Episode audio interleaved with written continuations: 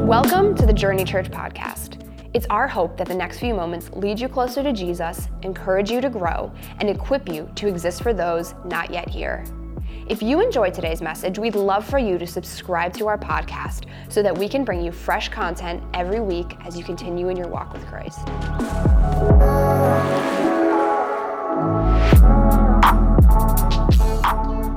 What's up, everyone? You doing good? Good, good, good. Let me see how awkward this is going to be. Money. Yeah, that's what we're talking about today. And so, um, some of you were here last week, and uh, you're back again. I want to congratulate you. I told you, hey, don't don't skip church for a few weeks. And some of you, this is your first Sunday, and you're like, I knew it. That's why I don't go to church. Pastors always talk about money. And so, just so you know where we're at, I haven't talked about money since 2013. Um, this is this sermon series we're doing called "The Blessed Life" is more than just money. Um, it, it, has the ability to set your life free. And so, um, the goal of this series is to understand the significance of how you handle what God has entrusted you, you with. And so, and some people don't like to talk about money. And so, I told you last week jokingly, I said uh, most people don't want to talk about money in church. People don't want to talk about sex in church. People don't want to talk about politics in church. And I was kind of joking when I said I might just do all three of those for three months, but I think I'm gonna. And so, sounds fun. Um, I like when people feel awkward, and so, and I enjoy angry people. I'm from Philadelphia, and so I do not feel in, in weird at all. And so we're going we're to do a, we're going to do a sermon series on marriage and dating and sex in a few in, in a few months. And if you don't want to wait for me to talk about it, you actually want to have somebody who professionally teaches on the subject. This this Tuesday night at our marriage class, the topic is sex. Can I get an amen? And so some of you missed the first three, but there's still room for you here uh, on Tuesday night. And so I promise you, if you haven't been coming to marriage class, um, and you're engaged, you're married, think about getting divorced, you don't really like your spouse anymore, um, you've been dating for a long time, trying to kind of figure out if you're supposed to get married. This class has been un- unbelievably good. If you've been here uh, with us here in Montgomeryville, would you say amen with me if you agree? okay, that's not good advertisement for me. And so I expected more from you. And so, um, but we're doing a sermon series called The Blessed Life. We're basing it off of a book uh, that I read years ago. Uh, we read this as a church. We're reading it again. And so, you remember what it said in The Blessed Life? Here's how you, you define The Blessed Life it uses the word super. Who, who, said it? Who said it? Super. No, you didn't say it last time. And so, who said it over here? Don't try to cheat, right? Super. Who said it? Who, took, who, who remembers? Super what? All right, supernatural power working in your life. I got a book for you. You got a book yet? I'm not going to throw it. And so, can you just pass this back, Keisha, to him? And so, pass that back to him. And so, supernatural power working in your life. And so, if that's the case, then we have to understand. Last week, I, I told you, I said, with everything inside uh, of Satan's power, right? Because Satan is your enemy. Um, the Lord has good for you. Satan, he, he desires pain and evil. He's going to do everything he can to get you to tune out, not listen, do this your own way. I just started jotting down some things. Like Satan wants to bring confusion. God, he always wants to bring clarity. And Satan uh, loves struggle. So if you're struggling, God is not enjoying that right now. Satan loves struggle. God wants to set you free. Satan enjoys stress. God wants to bring you rest. I could do this all day. I'm a pastor, right? Satan loves poverty. God, he wants prosperity in your life. Satan promotes pride. He wants you to have pride. God, He brings purpose in your life. And so they have different goals for you. So here's what I told you. Here's how Satan's going to start the series. He's going to fill you with all sorts of excuses on why you shouldn't think about money, talk about money, how the church wants your money. Then he's going to uh, give you guilt. He's going to bring you grief. And then he's going to watch your life stay glued, stay stuck. He's going to enjoy you being constantly frustrated. And so the goal of the series, let's take the spiritual lid off of our lives. Let's lean into what the Word of God says. The Word of God speaks on money over 2,000 times. And so it speaks on faith, it speaks on heaven and hell, it speaks more on, on, on, on, on money than it does with all of those almost combined in, in the Bible. So it has to be an important topic when it comes to our lives. And here's why um, Satan wants you to hold on to money more than you hold on to God. So my kids are, are, are getting older, and so, uh, but you, anybody have a uh, young baby in here, and currently to put them to sleep, you don't just say, go to bed, right? You're on my nerves. And so you rock them to sleep. Anybody? Rock your babies to sleep? Come on, put your hand high. I'm telling you right now, one day it just ends. You go to pick up your 13 year old and put them on your lap. It's super awkward, right? And so it just ends. And so, but it, it, it, you, it just goes away before you know. Like when you're having a baby, it feels like it's never going to end, and then all of a sudden you're old. That's how it works and you long for those days. And so I was thinking about uh, my middle child. They all they all wanted to be rocked, and they all had a very specific way they wanted to be held. And it was it was it, all babies are different. Lincoln, um, he was super cuddly, right? And so uh, and so when he was a baby, we used to have this little this glider in their in their nursery, and. Uh, me and my wife would put Lincoln to bed, and so you would go into the room, you would get, get, get, turn the lights off, you know, turn on what, you know, night light, whatever it is, and then before he was rocked, you had to get a stuffed animal. So I remember you had a dinosaur, and uh, you had to get his stuffed animal.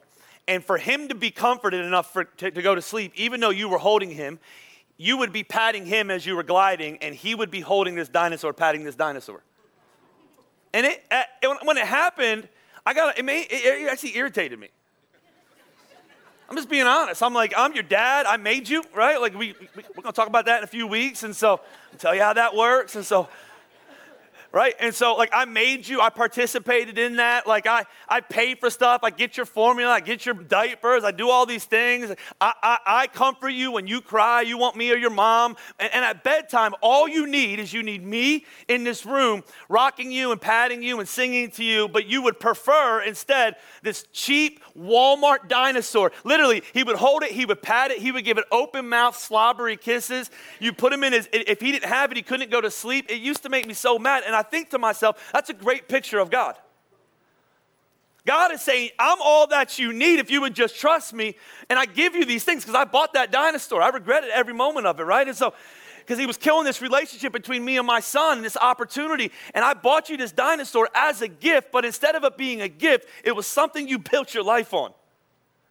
And you hold on to stuff more than you hold on to God. In fact, the Bible says this is impossible. Matthew 16. These are, I'm, I'm going to only give you words from Jesus today, mainly, okay? Like most of the words I'm going to read to you today only come from Jesus, right? And so he says this He says, No one can serve two masters. No one can serve two masters. Either you will hate the one and be devoted and love the other, or you will be devoted to the one and despise the other. Now, he doesn't cut corners, he just tells you what he's talking about. You cannot serve both God and what does it say? You can't, it doesn't say you can't, it doesn't say you can't have both God and money. It doesn't say you can't be successful. It says you can't serve. Here, here's how you know what you serve. Whatever gets your first, you serve. You go through your, your checkbook. If your, if your very first bill that you, you pay is your house, you serve that. That's, that's your, that's where you find your worth. If it's your car, if it's college tuition, uh, if it's some of you at Starbucks, let's just be honest. You ain't paying, you ain't paying your, the mortgage, you're paying Starbucks first. And so you pay Starbucks. Some of you, it's a mall. You, you, you can't serve both God and, money. One of them suffers. In some of your Bibles, it says the word mammon, God and mammon. It's just the God of riches, right? Mammon promises to provide security and significance and identity and independence and power and freedom. And what he's trying to say is to serve one, one has to suffer. You guys know that's true, right? Like when I got married, um, I was a single person before I got married. That's how it works. When you're a single person, you have single person time on your hand right? So when a single person says, Oh, I'm so busy, they're lying. And so you're busy taking care of yourself, right? And so, and so when I was a single person, I was like, I'd be like, I worked, and then for, for a few months at my first church, Leah wasn't, I wasn't married yet, and she was actually still in, in college in Dallas, and so I was a single guy. I would work, and I lived on a golf course, my first apartment. The Lord had provided for me, and so and I would literally go home, I would pick up my, my golf clubs, and I would golf by myself every night. And then, and then we got married, and, and, uh, and, and after we got married, she needed time, right, and for me. And so, so when I would get home from work after, at, at, at, church, I would come home from work and she would, I would be like, yeah, I'm going to go out and go golf. And sometimes she would let me, right? Sometimes she would drive the cart with me. And um, if you're a married couple, I, I, don't, I don't encourage that. Like, I just think it was just fights, right? And she, I'd be swinging and she'd be like, I think you're doing it wrong. No crap.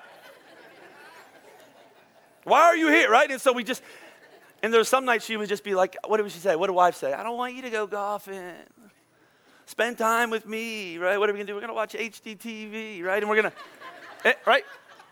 Okay, so if I wanted to keep being a single guy and try to be a married person, something was gonna suffer.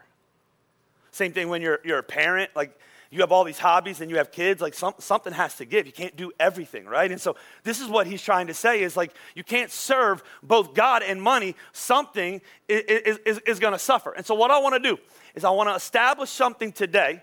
Last week I told you about money, what Satan's trying going to do. Today I want to establish probably the most foundationally important aspect of money, stuff, time, talent, everything you have. That if you don't get this down, Everything else will be left up to your own opinion. Here's the problem with your own opinion your opinion keeps changing, and you are the reason that you are in the trouble that you're in. You can, eh, if you live your life by feelings, by what you want, that's why I love the Word of God. No matter how much culture changes, no matter how different it gets, no matter what happens, the Word of God stays true. It doesn't change. You just build your life off the Word of God. You filter reality through the Word of God. You filter feelings through the Word Uh, of God. And so if you don't get this truth in the Word of God, nothing else is going to make sense. And so I entitled this message, Mine or Nah. Is it mine or nah? Go ahead and look at your neighbor, say mine, and look at the other one say nah. If your, your, your breast stinks, that just got all over them, right? Right? Mine, mine or not. And I want to teach you a word. I want to teach you a word, really important word, foundational word when it comes to your stuff. Um, understanding who you are in God. Okay, the word steward. Steward, not steward, right? You're like, steward, right? No, steward. S T E W A R D. Okay, when you say the word steward in church and you say, hey, what does it mean? You get all sorts of answers, right? Some people go right biblical, they're like, that means tithing, right? And it doesn't. Some people say it means taking care of the earth, right? Mother Nature, gonna take care uh, of the earth. So, some, some people say it means using your individual talents in a responsible way. I don't know what that means, but there's all these definitions. Some people say, I don't care what it means. I don't want to know, but if, listen, if you are a follower of Christ, you need to understand what this word says. And so I want to read you just a few passages so that in your head you can develop your own definition based on truth from Scripture on what the word steward means. Here, I'm going to read you two. Ready? Psalms 24, the Bible says, The earth is the Lord's and what is that word? Is it up there? And what? That's important. So you got to preach with me today. Eight o'clock did it, you got to do it too, right? The, the earth is the Lord's, and what's the word? Okay. Everything in it. The world, and what's the next word? And all. all. Doesn't say some of the earth is the Lord's and some, like some people, right? No, the earth is the Lord's and everything in it. He founded it on the seas and established it on the waters. The earth is the Lord and everything, everything in it, right? Okay, Psalms 41, kind of another, another book in the Bible, same thing. Who has a claim against me that I must pay? Same word. What is the word?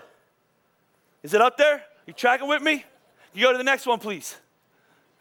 The next one, please. Just write down. All right, here we go. Ready? The, uh, who has a claim against me? I must pay. Ready? Here's the word. What's that word? Okay, we're good now. We're going to get better from here. Everything under heaven belongs to me. So, okay, if we're trying to establish what a steward is, here's, here's what a steward understands everything we have our finances, our jobs, our houses, our land, our real estate, our investments, our credit, our equity, our cash, our bonuses, our businesses, our cars, and our personal items is given to us by God. They're, they're what? they're His. If you're trying to understand at the, at the core of what being, be, becoming a steward is, it's real simple. It's recognizing God owns everything in your life. You don't start there, everything else is left up to your opinion. If you build there, everything else makes sense. So I don't like to have stuff in my pockets, and so uh, I've been, I've been, I came up here with money today. I got, I got, I got, I got money in my pocket, and so um, I got hundred dollars in my pocket. Some of you just sat up. You're like, what? Right? I want a book, right? Pulls out money, you're listening. And so, so I got $100. Now, in this illustration, I'm not trying to be sacrilegious, but I, I, I want you to see me as God. Now, I'm, don't go Google review us, say we're a cult, right? And he says he's God. This is illustration purposes only, okay? I'm Steve, I'm just a pastor, but in this illustration, who am I? Okay, that, we're going to edit that out, right? It just sounds weird. God, right? Okay. but I need you to track me. First service, having a hard time with this. And so, right? So, how much money do I have again? What did I tell you? I got $110 bills. Whose money is it? Mine, right? Because I'm God in this. It's my money. I, I, I just want to establish that before I do what's next. Whose money is it?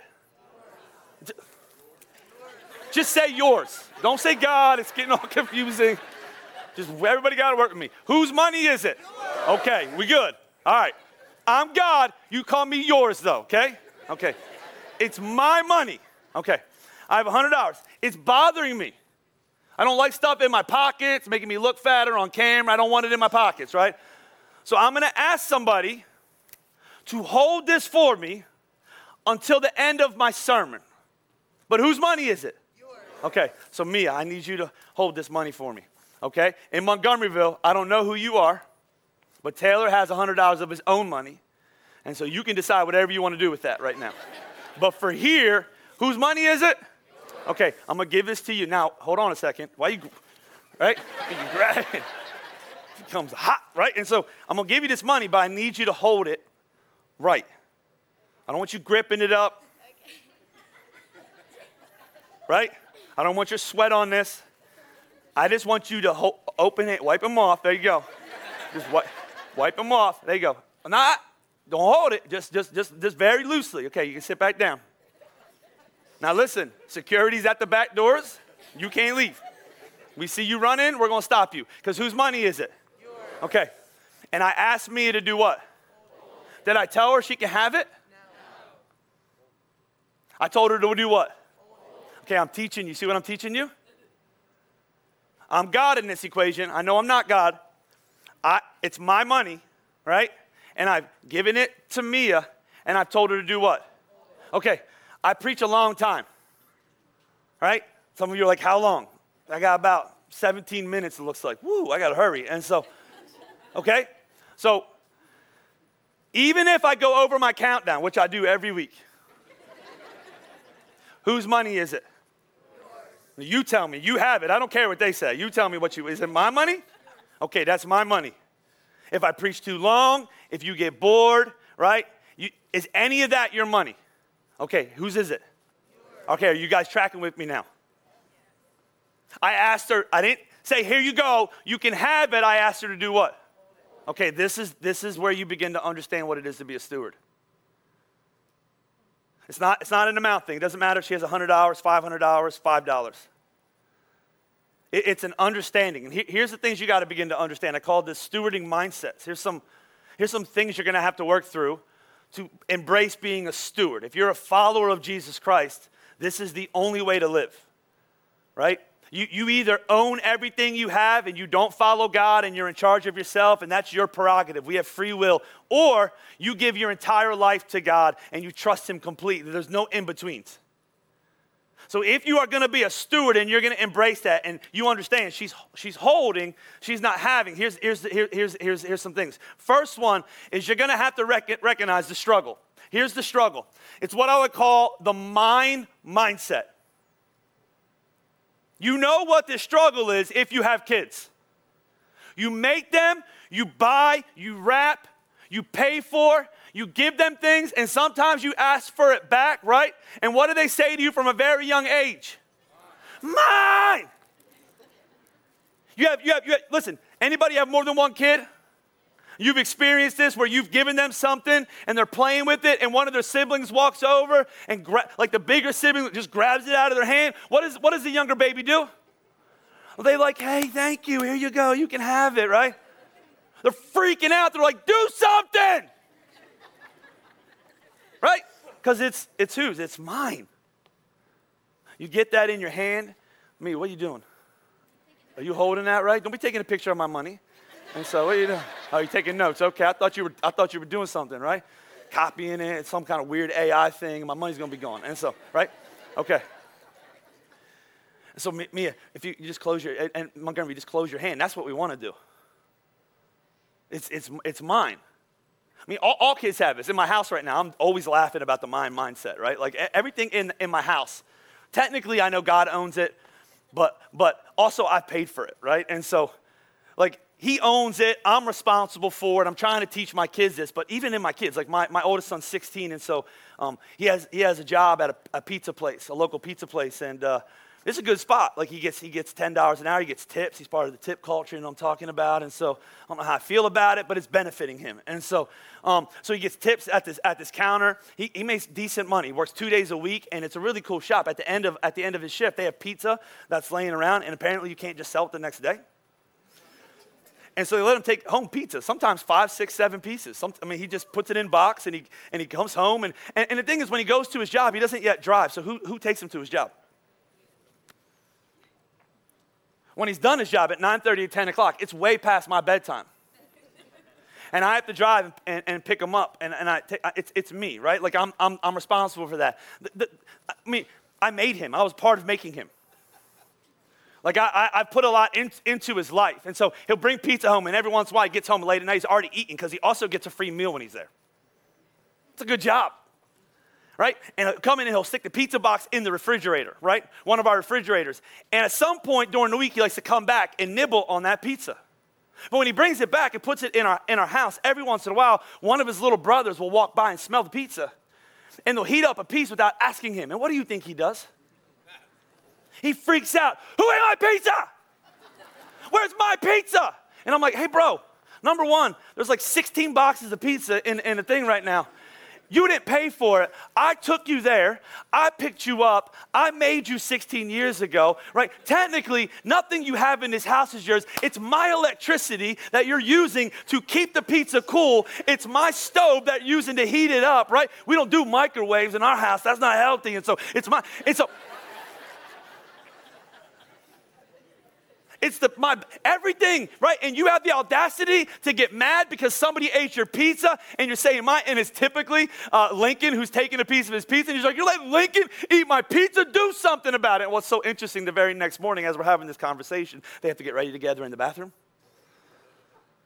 See, we don't have a bathroom from every kid, right? And so, God, I don't know how we survive. And so, and every morning, you know, hair is important to, to kids these days. And so, um, I'll hear something about somebody, mainly Carter, taking Lincoln's um, hair stuff. He ate his pizza the night before and he's taking his hair stuff now. And Lincoln's saying, Tell him to stop using my hair stuff. And I go through the exact same scenario. Lincoln, I made you 14 years ago. like with Lincoln, I'll just go birds and the bees talk right there on him. And so and I said, I bought that on Amazon, and technically it's not yours. And he'll be like, No, it's mine. I'm like, Well, even the money you have, you didn't have a job, right? I don't have a job. I mean, you had a birthday. But the truth is, why do you get money for your birthday? You didn't do anything. I did all the work, right? More specifically, let's be honest, your mom did all the work, right? I was playing Snake when you came out. And so, like, and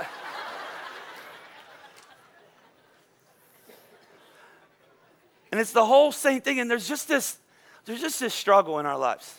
My house, we'll say, my car, my family, my money, my job, my, my raise. It's all mine. You got to recognize that struggle. In fact, I'm going to just give you a few, a few stories Jesus told. He told this one story in Luke chapter 12. He says, Here's a parable, a story. He says, uh, The ground of a certain rich man yielded an abundant harvest. I want you to find yourself in here.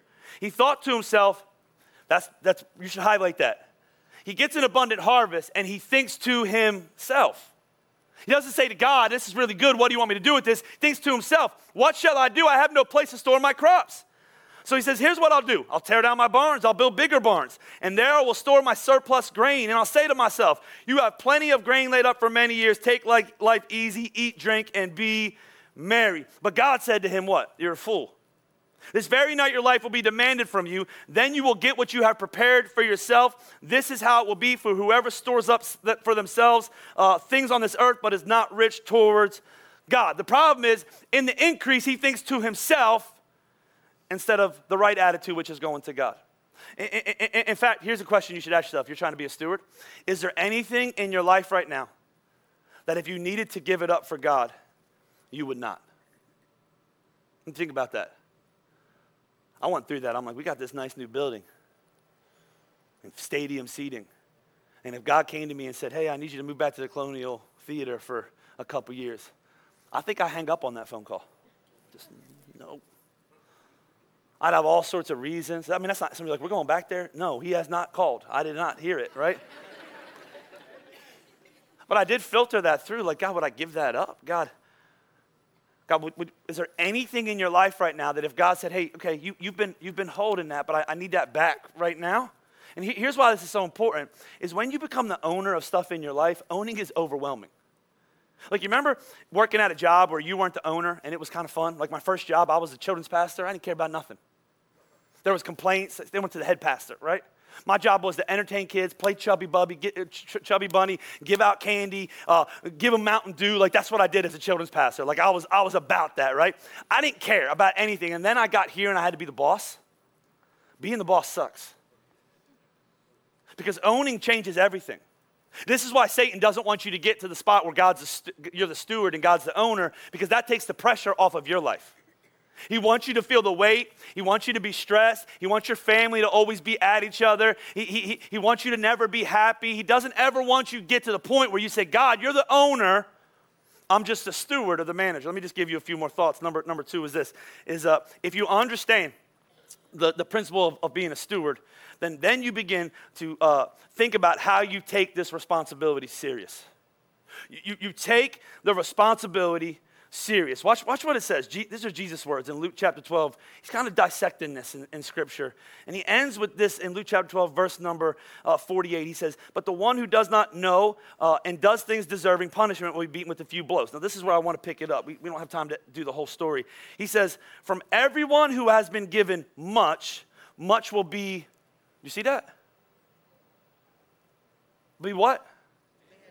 That's a, that's a dawning scripture. For if you've been given much, much will be demanded. And from the one who has been entrusted with much, much more will be asked. In other words, money is not just a resource God gives you. Guess what it is? It's a responsibility. And the more you value God, the more you value his gifts. And that's just it's true. And think about your kids. My kids break everything. Anybody else?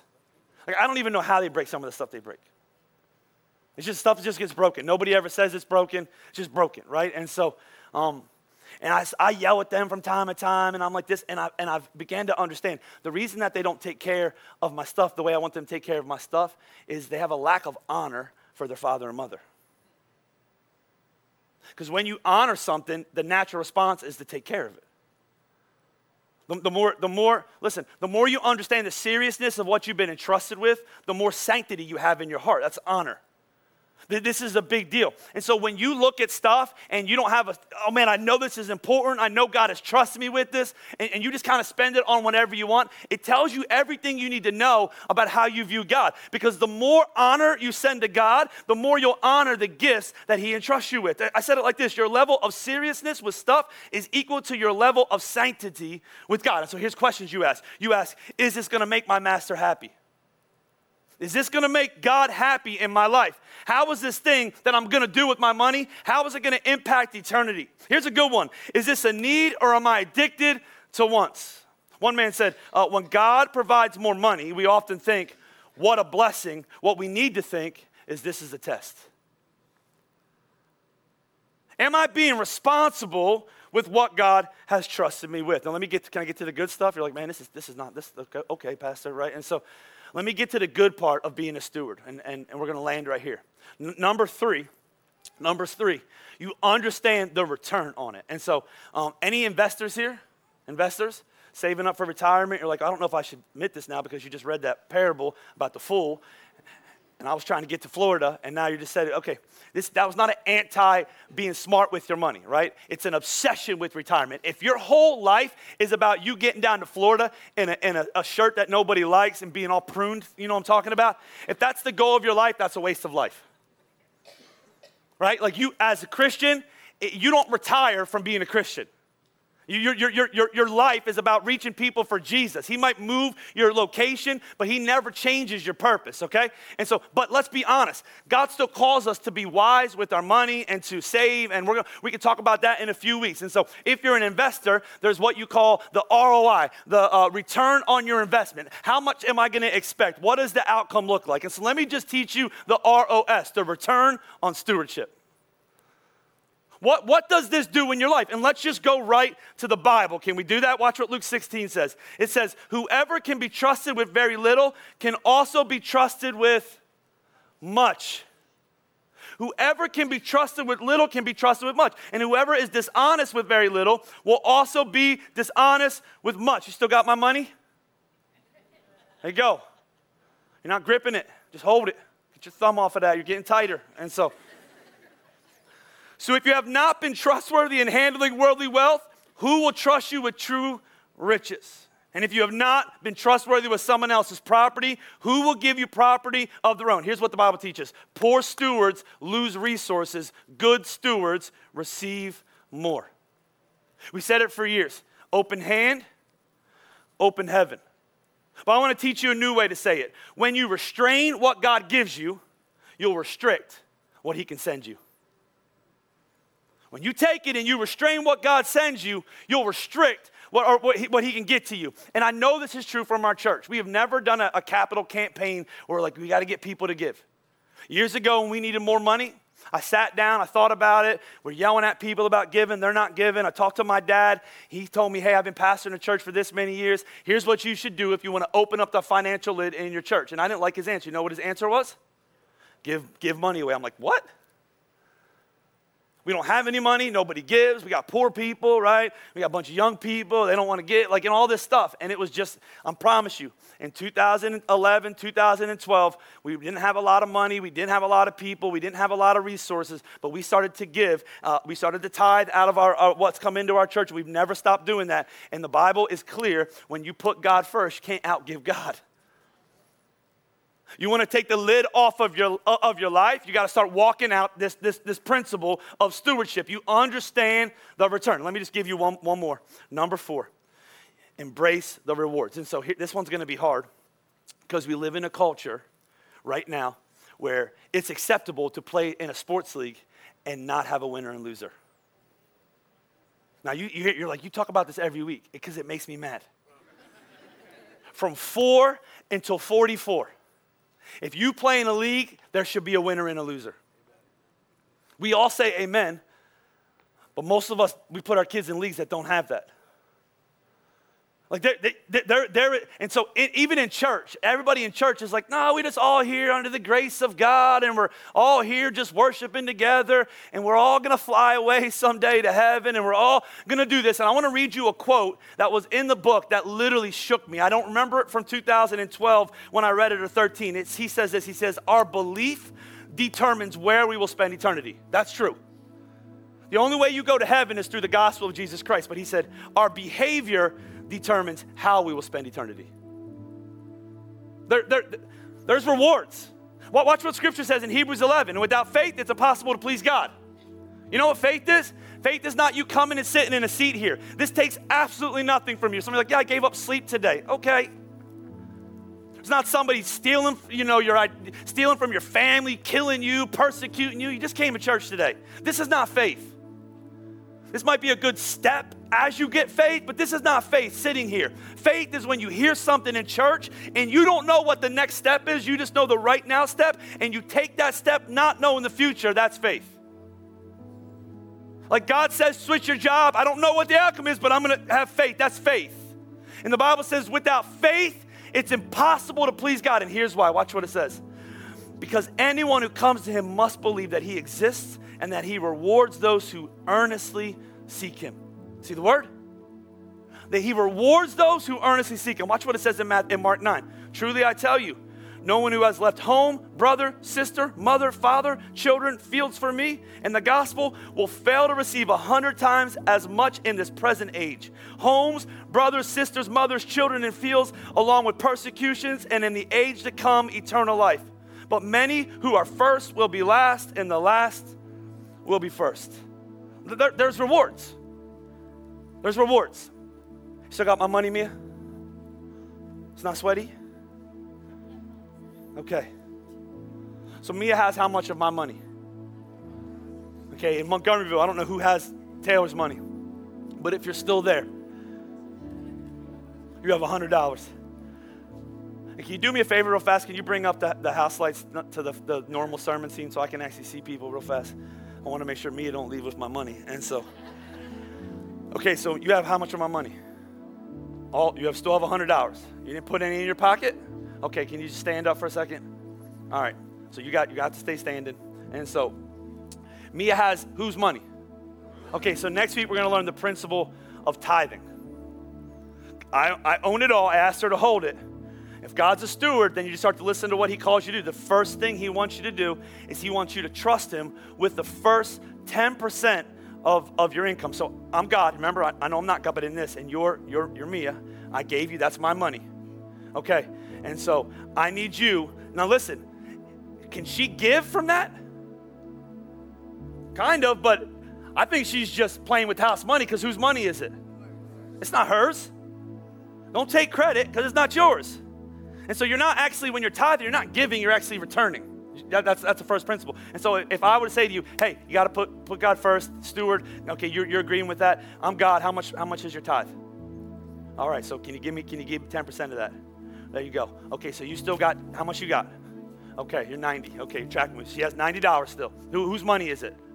Okay, so Mia, Mia tithes and, and, and you know she starts to enjoy the, the spirit of giving and stuff like that and so Mia has, has money and, and uh, she, listen you, you're, you're, you're, you're in church and you're living your life and God is speaking to you. He's the God of generosity. He's the God of abundance. You got $90. But man, in, in that money, he begins to speak to you and, and you're, you're out to eat and you see somebody else and God says to you, I want you to pay for their bill. Or maybe you're at Wawa and he's like, I want you to buy this. Or maybe you're at school and so, some, you know there's a kid at school that doesn't have the clothes that they, that, that you, you know that they would like to have. And so you go out and you, you buy that. Or maybe you go to the cafeteria and you pay off somebody's debt that they need to have so they can get more food. And so let me just, let me, so you, you feel it and you're like, I, I need, to, I'm going to return, I'm going to give $30 away. So I just want you to find, look around. I want you to find somebody. I want you to find somebody. I want you, not one of your friends, right? And so, right? I want you to give $30 away. 30, give, give it away. There you go. Okay. There you go. That was easy. Okay, come back. And so, okay, so how much money you have? Okay, you're doing good. You have $60. Whose, whose money is it? It's still mine. And so, but Mia's enjoying. She's playing with house money. She's, she's, she's feeling generous. She's like, this is, this is crazy. And because, because you're handling God's money like that, the Bible says when you're, when you're trustworthy with a little, for, for some of us, $100 is chump change. For some of us, $100 is a lot of money. But what, when you treat whatever you have the way God wants you to treat it, oh, it will always be little in compared to what God wants to do. So now she's given, she's given uh, $40, but she still has $60 of my money. But the Bible says you can't outgive God. God enjoys give, giving money. And so, uh, so God, He sees that you're, that you're handling His money well, and so He gives you another $100. So now, now you have how much? How much you have? 160. Okay, okay. But something's happening in your spirit. You're just a young girl.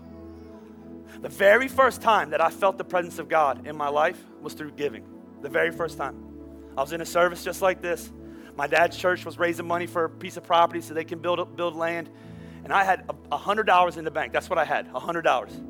I was saving up for a bait. It was, it was probably 1992. $100 went a lot farther than today. And I was saving up for a baseball glove. I was finally going to get a real baseball glove, not a hand me down baseball glove. My parents didn't have a lot at that point, And I was sitting in a service just like this. And in my, in my bank account was $100. And I felt the Spirit of the Lord for the very first time in my life. And what He told me is, You're going to give that $100 away. I sat with my dad in the car when we were going home. Very first time I've ever had a godly conversation with him about anything because I slept through church. Let me just be honest with you. And I said, God, Dad, I'm supposed to give $100. And he, he didn't try to talk me out of it. He said, okay, I'll take it. and so uh, let's just pretend you got that 160 bucks. It's not your money, it's God's money, but man, you're, you're, you're, you're out to eat. Let's just say you're out to eat and you're, you're, you're eating, you're going out with your friends, you're at, you're at Red Robin, wherever kids go to eat. And so uh, they got endless fries. And the Spirit of the Lord says to you, that family over there, they're struggling. I want you to pay their bill. And they listen, they all got burgers, they all got appetizers, they all got they all got drink, like sodas. They all, they all, and so their bill's $100. That's a lot of money to you. But I want you to go find that family. I want you to give them that $100. So I want you to give that, that money away. And you don't even think about it because whose money is it? Well, why are you going that way? We're going this way this time. We're going this way. If you're in Montgomeryville, just go find somebody. Get, you, don't be holding the money still. And so there you go. Where, where, where you going? Where you going? Where you going? Where you going? Who you going to? Wow, you're being picky. Go ahead, give the money away. What are you doing? Oh, where? All right, that's good. Find somebody turn. There you go, right there. All right. You listen to the Lord. All right, come back. Come back, come back. So now, now you're back to you're back to sixty dollars. Man, that sucks. Had all this money, but but who who's been giving you the money? And God has endless amount of resources. And you've been faithful with little, so then God comes back in and He's like, uh, "Here, can you can you handle this four hundred dollars for me?" And so now you have how much money? You started with how much? A hundred, but none of it was yours. And this, this, listen to me, like that's how it works? Absolutely. Like when, when you begin to trust God with your finances, God knows He can trust you with more. When, when listen, when he, let me have this real fast. When He gives you this and you take it and you put it, I'm not going to keep it, don't worry. He put it in your pocket. And, and, and listen, and you walk away and you've gained that. The Bible says, What good is it to gain the whole world, yet lose your soul? And so if He gives you this and it takes you away from un- following Him, that ruins your soul. So He doesn't do that. But when He sees that you're trustworthy, now here's what I want you to do. You're not done giving because I just gave you $460. I'm not going to take it back from you, even though I have one more service. I want you when you leave this place, I want you seriously. I want you to go home. I want you to pray. God, this isn't my money. God, you trust me with this money. And I want you to pray. And I want you actually to go meet somebody's need this week. You can keep some of it. You can put it in for college, pay off your car if you dented it, because I know how you drive. You can get it fixed, right? And so, right? Get some gas, whatever you want to do. But I want you to pray. God, when I go to school this week, God, is there somebody that, listen, somebody nobody sits with, somebody nobody talks with? God, give me your eyes, give me your heart of generosity. And then want, and, and here's what's going to happen. As you begin to experience generosity in your life, live with the open hand, I promise you for the rest of your life, you're going to see resources from heaven giving you everything that you need to accomplish what God has called you to accomplish. Amen? Would you stand to your feet all over these campuses so Mia's not standing by herself? Would you do me a favor? Would you bow your heads and close your eyes? Stick that in your back. It's your money. Stick it in your back pocket. It's no gimmicks. And so, and all over this house as, uh, as we pray, this I, I, don't, I, just want you to get this. I, I, want you, you're a business owner, I want you to get this. You're a, uh, you're a new believer, I want you to get this. Some of you old believers, you know I'm talking about? Like you've been a believer your whole life, but you've never gotten this aspect of following God. I promise you it'll change your life. Some of you, this is your very first Sunday, and you're like, man, they're talking about money, and it's kind of weird they're talking about money, but you have to understand um, when money comes into God's kingdom, it enables us to do what we're doing here today, even. So, even that, like when we say we don't give to the church, we give through the church. It enables for people like you to come into this place and hear the gospel of Jesus Christ, hear the same hope, experience the same power that many of us have experienced. And as your heads are bowed and your eyes are closed, um, I want to specifically talk to the people in this place. Maybe you've been in religion before, or, or, maybe you've been to church for many years, but you've never fully submitted or given your life to God through Jesus Christ. That, that's what it means to be a steward. To, to absolutely give up control of every part of your life. God, you own it all.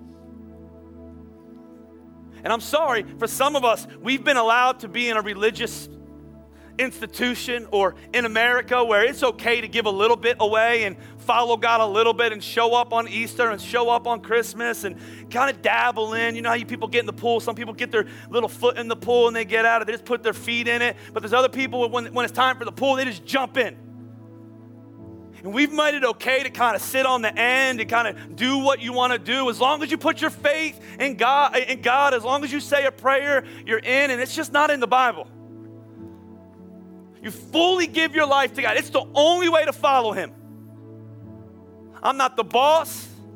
God, you are. You're in control. I fully trust you. God, I want to know your word. I want all my ways to line up in obedience with you. That's where true blessing, that's where true peace, that's where true joy comes from.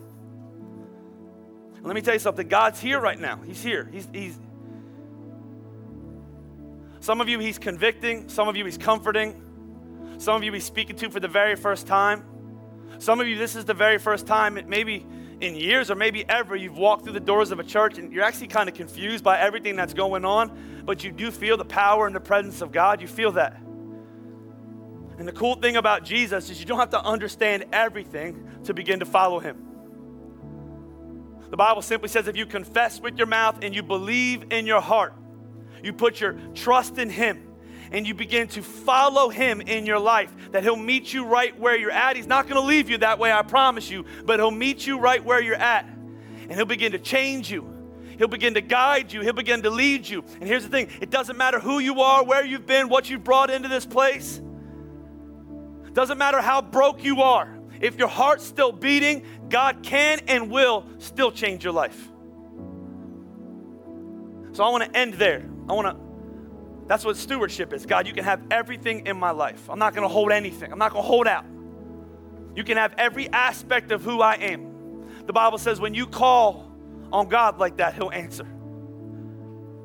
When you humble yourself before Him, the Bible says He'll lift you up.